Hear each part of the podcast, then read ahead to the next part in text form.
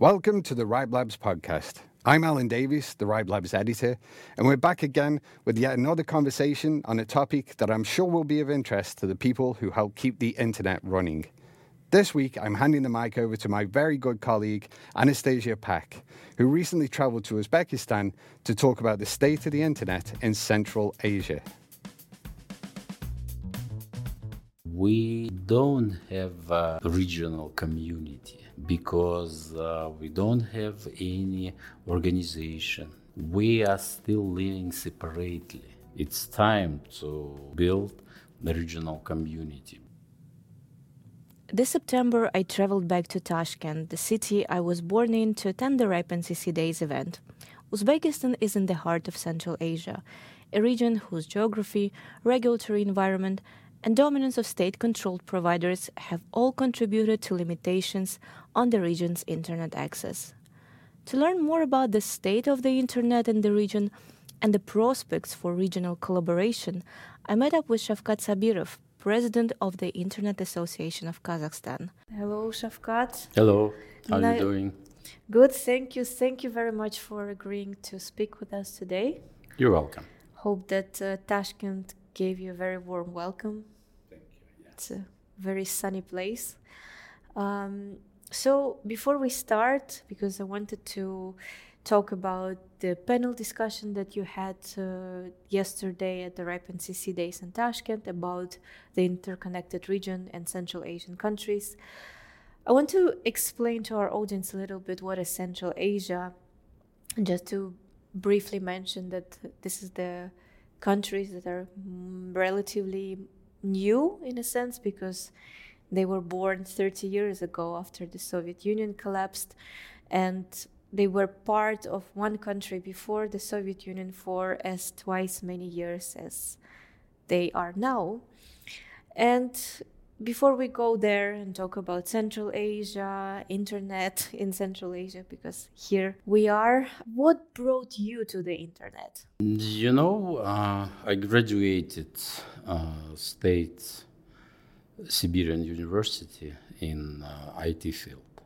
So uh, the whole of my life just uh, with IT. That's why when uh, internet came to Kazakhstan, internet uh, became as a part of my life because by the end of 90s I remember uh, I provided my help to uh, my friend who opened one of the first websites uh, in internet. So, uh, of course, right now it's absolutely different story, absolutely different uh, situation.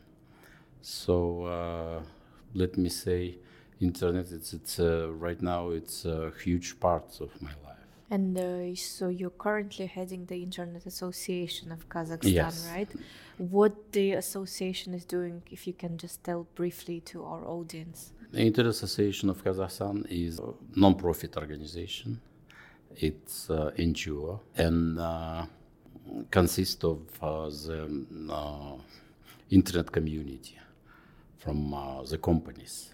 And uh, we have internet providers as members we have media, we have uh, payment uh, systems, and uh, other companies. It's about 42 companies in uh, Internet Association of Kazakhstan. So we just representative represents uh, interest of our members. So we are working under the draft law we are working uh, under the, our social project what we have in association and uh, of course uh, including uh, international organizations such as ICANN, RIPE NCC, including and also we have a special consultative status at uh, Economic and Social uh, Council at United Nations as well. ECOSOC, right? ECOSOC, yes. So um, I know uh, you are from Kazakhstan. And of course, you have a very, very, I would say, rich knowledge about the country and the internet there. But you've also been involved, uh, as I know, uh, in many different projects within the region. And I want to start with the topic of digitalization in the region because, as we see in many reports, for instance, the, the country report that the RIPE published a few years ago, that it's still not really developed. So, not all the countries are covered fully with the internet. And because we know that Uzbekistan, Tajikistan, Kazakhstan, Kyrgyzstan, and Turkmenistan used to be one country. At some point, there is a lot of infrastructure that is still shared. Many, many spheres are interdependent. And we were talking a bit of an interdependency. But since the internet is modern, so I think it's as modern as these independent, independent countries, probably the differences are quite obvious, right, in digitalization. So, yeah, I want to talk about the level of digitalization in these countries and to what extent you think they are there are commonalities and differences. 30 years ago, uh, all countries in Central Asia uh, started in the same position. It was exactly the same position. However, Kazakhstan in uh, 2004 started under the e-government project. In 2005, uh, the first law uh, related to e-government. It means uh, the first step. It's uh, you have to change your law that um, uh, e-services, e-government must be equal just as a traditional services. Uh, the second part of uh, digitalization, it's a special program re- reduce uh, digital inequality because uh, everyone must have enough skills to use computer, PC or whatever. The third part to use uh, to be as a part of uh, digitalization, it means uh, banking services. That's all people have to use banking services, credit cards, debit cards, whatever, payment system, and and so on. So in this case, Kazakhstan became to 2010 when uh, e-government uh, provided enough e-services so uh, the people 12 years ago started to get e-services online. Uh, after that, so I, think maybe during three or five years, we received enough websites, news, media, e-commerce, uh, finance, in any fields as a website. So uh, Kazakhstan got really huge step to digitalization. That's why, for example, uh, up today, uh, we have a strong e-government, we have infrastructure, uh, we have uh, enough e-services, and uh, of course, we have a lot of qualified internet users as well. And uh, pandemic, during, during the pandemic period, uh, the gap between countries in Central Asia just uh, became it's bigger, you know. For example, Kyrgyzstan, Tajikistan, Uzbekistan, they just still uh, going uh, unfortunately behind Kazakhstan because uh, we have a different leverage level of uh, digitalization. Maybe like let's um, to just maybe go a bit uh, further in this topic of the gap between the countries during the COVID. What actually happened? So there was a COVID outbreak, and it means that probably everyone started to use the internet, right? So can you maybe tell a little bit, like in terms of the examples? You know, uh, uh, from the one side, COVID uh, brought us uh, a lot of problems. But uh, from the other side, COVID uh, just shows how potential internet market in Kazakhstan because during just one month during the quarantine or restrictions for business movements in April of uh, 2020, uh, we uh, have over 75 million uh, viewers for only media, except of e-commerce, delivery, or whatever. So it means that uh, uh, Kazakhstan internet users uh, using a lot of uh, internet and also uh, the infrastructure which uh, was built in uh, 2010 let me say uh, it was very helpful to citizens. Yeah. I think for uzbekistan it was actually a very good push when the COVID happened because the e-commerce, as I remember before I left the country, it was not really a thing. There were very very few um, companies that were providing providing the e-commerce services and now during the pandemic i actually couldn't go to uzbekistan and i came afterwards and i saw how many delivery options the websites for different shop uh, like uh, groceries and everything it started to be available everywhere from many many different suppliers. And i believe probably this was actually the i agree. however i think that the first step it must be uh, done by government. Uh, if government just is going to provide more services it's uh, more helpful and useful for citizens because in this case everyone just from the beginning from the young till uh, pensions uh, must to use e-services and uh, will get enough experience to use uh, e-commerce and other internet services as well. Yeah. But i'm thinking so covid maybe created this also gap in terms of there are people who have the media literacy level quite high, so they know how to use their devices and get access to information, or just, I don't know, like uh, computer literacy, or how do they call it, right?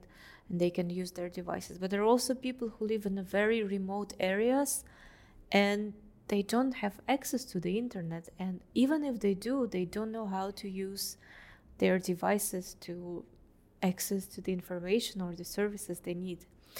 And yesterday during the panel, there was a presentation by Halil, and they were talking about um, how in Kyrgyzstan they helped to, to reach the very remote areas and uh, installed in- internet infrastructure there. But at the same time, there was a discussion that it's not profitable for the companies to cover these remote villages with the internet. So I believe that while we're accelerating some development in the digitalization in the countries, it mostly is in the capitals or in big cities. So what we need to do with the small villages, like what would be your expert advice? We have uh, about 1500 small villages in Kazakhstan without uh, any access to internet. It means uh, that the village uh, can be 1500, 1500 from uh, close to any city, you know, and also number of uh, people in small villages. It's it's really small. Kazakhstan uh, provided the, the special uh, support, financial support to national operator just to bring internet to remote areas. However, still we have over 1500 villages, as I said before, uh, still without access to internet. And uh, our government still thinking and looking for any decision because it's uh, it's a really big questions. Uh, maybe we can use uh, uh, access from OneWeb, maybe from the Starlink. Who knows? But still, uh, government just thinking how to bring uh, access to internet. So we clearly can say that the government plays the most important role in ensuring actually that the country is covered with the internet. And also, again, I want to come back to the yesterday's uh, panel because it was quite interesting. You were saying about that, for instance, in Kazakhstan, Kazakh Telecom's monopoly and it's a government uh, body. The same is in Uzbekistan. Uzbek Telecom is the biggest provider of the internet as well. And um, my question would be what do you think could be practically done to ensure that the end users have access to the internet and how the companies that are private should challenge or do they need to cooperate with the government? So what's basically the solution to ensure that the variety of the services is how do you say growing but at the same time we keep our mono- monopolies happy or working? I think that's the biggest uh, uh, question how to demonopolize services of uh, national operator, uh, Kazakh Telecom. Uh, the last month, uh, some functions of uh, Kazakh Telecoms were demonopolized.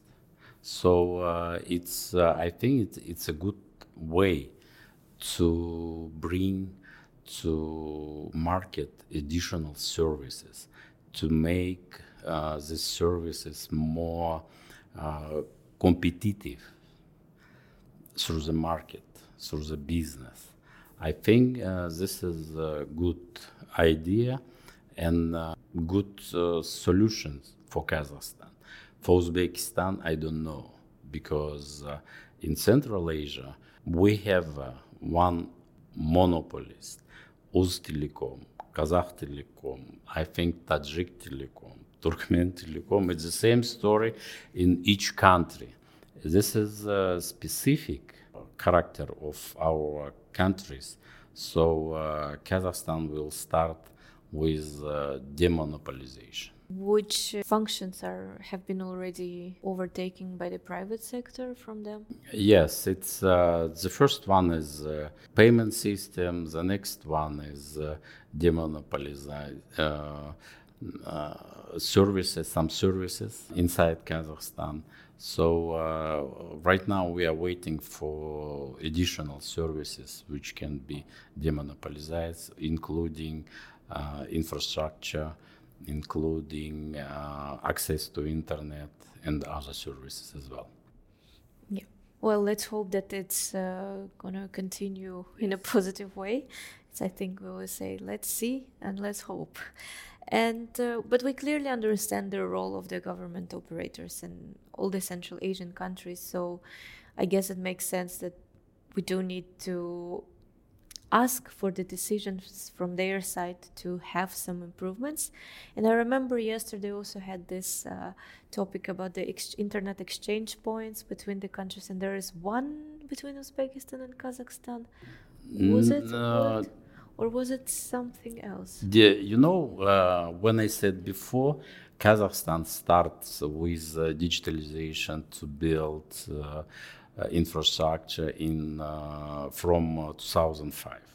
So it means we have fiber optics channels across Kazakhstan. in this case, for example, we provide Kazakhstan provides about 95 98% of uh, internet to Kyrgyzstan. We have uh, trade connect to Turkmenistan, close to Caspian Sea. Uh, we have a few projects uh, such as uh, Caspian Digital Hub which can uh, provide uh, transit traffic from uh, Kazakhstan to Aktau, uh, through the Caspian Sea to Baku, Azerbaijan, and di- direct uh, channel to Italy. It will, let me say, short channel, maybe in twice or triple uh, instead of uh, regular uh, transit from Asia to Europe. Uh, however, I think it was uh, historical uh, moment when uh, Kazakhstan and Uzbekistan has only one connection, and also this connection is not uh, so uh, huge or good. I think it's a really small connection. I think this connection became to us from uh, our presidents of ex-presidents from Uzbekistan and Kazakhstan. And now, as I said, uh, we have a good chance with uh, new Uzbekistan and new Kazakhstan to build uh, the new connection which can reflect our relationship. Well, let's hope that this uh, interconnection point is going to be built, and because it's going to help, I guess, a lot uh, to Uzbekistan for sure, and also to Kazakhstan. But the other question is, I'm going to a little bit like of a sensitive topic. We saw there was a conflict between Kyrgyzstan and Tajikistan lately, so there was a problem and these countries are so interconnected with each other. And you, for example, told that Kyrgyzstan is dependent by 95% uh, from Kazakhstan. It, it's not a dependence. yeah. Uh, they're using just a transit channels. It means, for example, Kazakhstan uh, is using still uh, huge connections through the Russia, but uh, it doesn't mean that the, we are dependent to Russia. It means uh, you are using the channels as a transit for data transfers. That's it. And uh, the next question, I think that's uh, that to build uh, AX exchange center uh, inside Kazakhstan, inside Uzbekistan, inside Kyrgyzstan, and also connect to AX exchange point in this case. Yeah, because I'm thinking, what if, let's say, Kazakhstan has a conflict with Kyrgyzstan, and then do you, then Kazakhstan has actually the chance to do something with this No, channel? No, no, no. So it's not really Uh, uh, creating any. let me say issues. it's uh, it's impossible because you are using transit channel. It doesn't relate to uh, we are closed or we don't have a relationship. It means uh, you are using just a transit channel and you you just have to pay uh, for transit channel, nothing else. Well, that's very good. This is very important. Yeah, to that's be- why, for example, if uh, someone just tried to disconnect Russia, it doesn't mean that we can lose uh, internet in Kazakhstan. Okay, we will get, uh, or we are remaining delay, but we are not uh, losing internet. And that's important, right, for us to keep the internet going Yes, and yes, keep sure. it running. My next question would be also since I touched this the conflict situations and the issues um, in term on the political level. I'm wondering. We had this initiative called Keep Ukraine Connected. It was presented in the previous RIPE meeting, and actually at the time, people um, the network operators and their community they helped to keep the internet going and keep the infrastructure working in the wartime. So i thought yeah to what extent you think the community in central asia is sort of interconnected with each other to help each other in different times uh, and how resilient they are? Or you think it's very very separate communities that don't really talk to each other? To be honest, uh, I think uh, we don't have a regional community. because uh, we don't have any organization in Central Asia. We are still living separately, and also uh, level of economy, uh, level of e-government services, or level of uh, your life. It's a little bit different in Central Asia. In this case, uh, sometimes uh, we have a lot of questions from Kyrgyzstan. Sometimes we have a lot of uh, questions from Kazakhstan to, I don't know, another country. So uh, I think that we have to start a regional community right now. It's time to build the regional community because uh, otherwise we will uh, live uh, our life independent or separately let me say. Yeah. And i think with the new leadership in both of our countries the relationship have become quite better and in many many areas there was very big surge of cooperation so i hope the internet comes next but maybe we could also tell to our audience a little bit about the small in, uh, initiative that we are planning to do in November, the Central Asian Peering and Interconnection Forum, which I guess this would be a, a platform that yeah. you're talking about. You know, uh, we spoke a lot with representative of uh, RIPE NCC that uh, we have to do something with uh, IX exchange or peering or interconnection in Central Asia. Uh, we have, I don't know, to start with research or uh, I don't know, create the conference. We have to start to discuss about uh, interconnect and uh, IX exchange in Central Asia. Uh, so that's why I'm so happy that uh, we will, uh, as a host of uh, conference in 16 and 17 of November, we try to invite every company to our conference. And uh, during uh, these uh, days, we try to find way how we can to build interconnect, how we can to build IX exchange point because right now we have to move very fast. And I really hope there will be people coming. And do you think this forum will be also interesting for those people from the countries outside Central Asia, for example? And to what extent it is quite useful for them to come there? I think, for example, for Azerbaijan, it must be very interesting. For Armenia as well or I'm not sure about China, but for Central Asia, uh, it's uh, it's really important uh, thing uh, to build uh, internet exchange point. The next question I think for me would be about another innovation that is still a problem for all Central Asian countries. It's IPv6 deployment, and you spoke about it quite a lot yesterday.